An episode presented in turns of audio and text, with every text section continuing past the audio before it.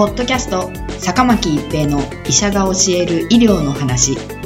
この番組は大学病院の内科医であり医学博士である坂巻が疾患や予防医療といった医療に関してお話しする番組です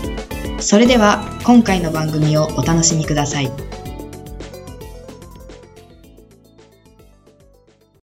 皆さんこんにちは、坂巻一平です。ポッドキャスト、坂巻一平の医者が教える医療の話。今回は変形性関節症です。骨と骨との間にあってクッションの役割や滑らかな動きを可能にしている組織が軟骨です。変形性関節症ではその軟骨がすり減って滑らかな動きができなくなり大きな摩擦を生じるようになります。この状態では壊れた軟骨などの組織のかけらによって関節の内側にある滑膜に炎症が起こったり、時には水、関節液が溜まって腫れることもあります。変形性関節症は関節に痛みや腫れが起こる病気です。この病気では骨にも影響が及びます。軟骨の下の骨が硬くなったり、骨極という突起が出てきたりして、関節の変形が起こります。さらに、この状態を放置していると、関節の動きが悪くなることもあります。変形性関節症は全身のあらゆる関節に起こります。その中でも特に症状を起こすと日常生活が不自由になりやすいのは、体を支え体重の負荷がかかっている膝関節、股関節、背骨の腰の部分、脊椎などです。それぞれ変形性膝関節症、変形性股関節症、変形性脊椎症と呼ばれています。この他にも手指の関節にも変形性関節症は起こり、指の変形の原因となります。もちろん首や足の指、肩、肘などの関節にも起こります。変形性関節症はその原因によって一次性関節症と二次性関節症に分けられます。一次性関節症とは原因がはっきりしていない変形性関節症で、年齢や肥満などの様々な要因が重なって発病すると考えられています。変形性膝関節症の多くはこのタイプです。二次性関節症とは病気や怪我などが原因で起こる変形性関節症です。例えば関節リウマチや痛風、骨折、人体半月板の損傷、生まれつきの関節構造の異常などが原因となります。日本では変形性股関節症の多くはこのタイプです。先天性股関節脱臼や球外形成不全が原因となることが多く、これらが女児に多いことから変形性股関節症は女性に多いとされています。変形性関節症の初めのうちはあまり症状を感じないこともありますが、病気が進むにつれて関節に様々な症状が起こるようになります。軟骨がすり減ったり、骨が変形したりすると、骨と骨がぶつかって滑膜に炎症が起こったり、関節の周りの筋肉や腱などに炎症が起こって痛みを感じます。痛みが起こりやすいのは関節に負荷がかかった時や関節を動かした時です。はじめのうちは安静にすることで収まりますが、病気が進むにつれて安静にしても収まりにくくなります。変形性脊椎症では骨の変形が進むと背骨の中を通っている神経が圧迫され、お尻から足にかけて痛みや痺れが出ることもあります。滑膜に炎症が起こると関節液が異常にたくさん溜まって腫れが起こります。この時の関節液は本来持つ粘りっ気が失われています。一般的に関節に水が溜まったと言われるのがこの状態で、変形性膝関節症などによく見られます。軟骨がすり減り、骨への衝撃が大きくなると、骨極という突起ができたり、骨が硬くなったりします。このような骨の変形が進むと、その変化が目に見えてわかるようになります。例えば、変形性膝関節症では、関節の内側の軟骨がすり減るために、膝関節が変形し、横脚になることがあります。関節に痛みや変形などが起こると、関節が動かしにくくなり、患者さんは次第に関節を動かさないようになります。その結果、関節の周りの筋肉が硬くなり、筋力の低下が起こります。痛みや腫れなどの症状がいつからどのような時にどのくらいの頻度で起こっているか、過去に関節の怪我をしたことはないか、など医師は様々なことを問診で聞きます。また関節を見たり触ったりして腫れや骨の変形がないかを調べます。X 線検査は関節の状態を確認するために欠かせない検査です。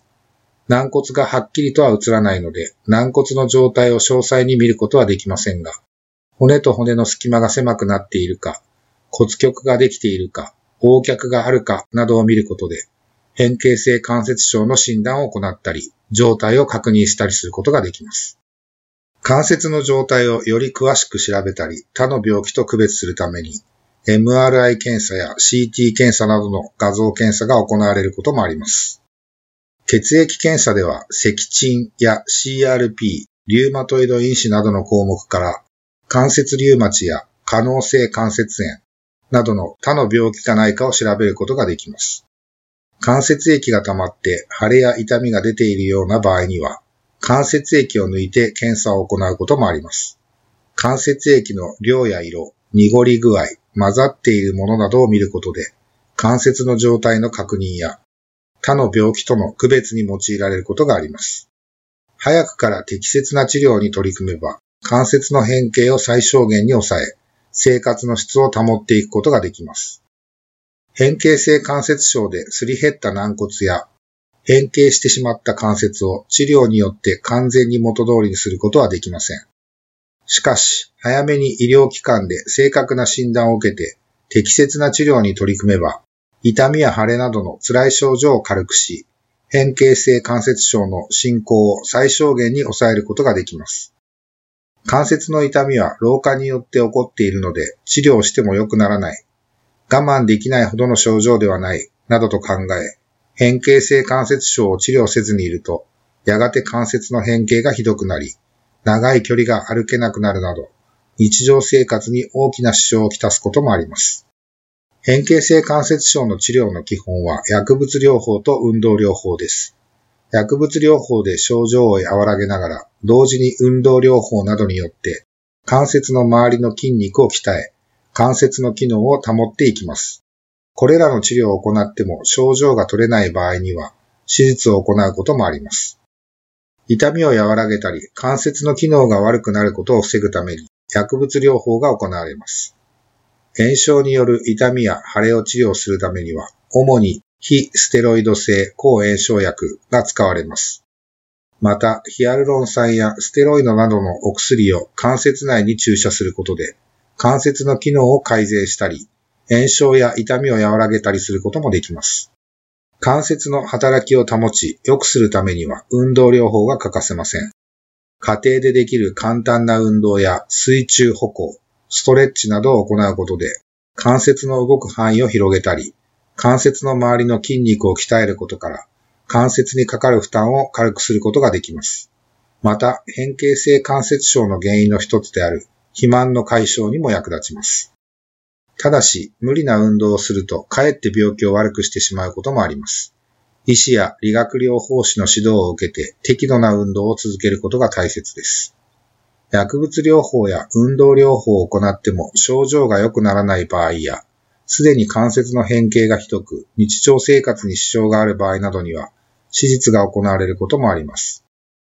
手術を行った場合にも、その関節を動かす筋肉を鍛えるための運動や、関節が動く範囲を広げるための運動を行うことが必要です。関節強化手術は関節に内視鏡を入れて行う手術です。軟骨のかけらを取り出したり、骨極を切ったりすることで、痛みなどの症状を和らげることができます。主に膝関節に行われます。骨切り術は骨を切ってつなぎ直すなど、骨の変形を矯正する手術です。骨がつくまでに2から3ヶ月かかるため、長期の入院やリハビリが必要です。人工関節置換術は、関節を特殊な金属やプラスチックなどでできた人工関節と置き換える手術です。膝や股関節の軟骨や周りの骨の破壊が進んでいる場合などに行います。術後1ヶ月程度の入院が必要です。ほとんどの場合、関節の痛みがなくなり、歩くこともできるようになりますが、正座など関節を深く曲げる動作を行うことは難しいでしょう。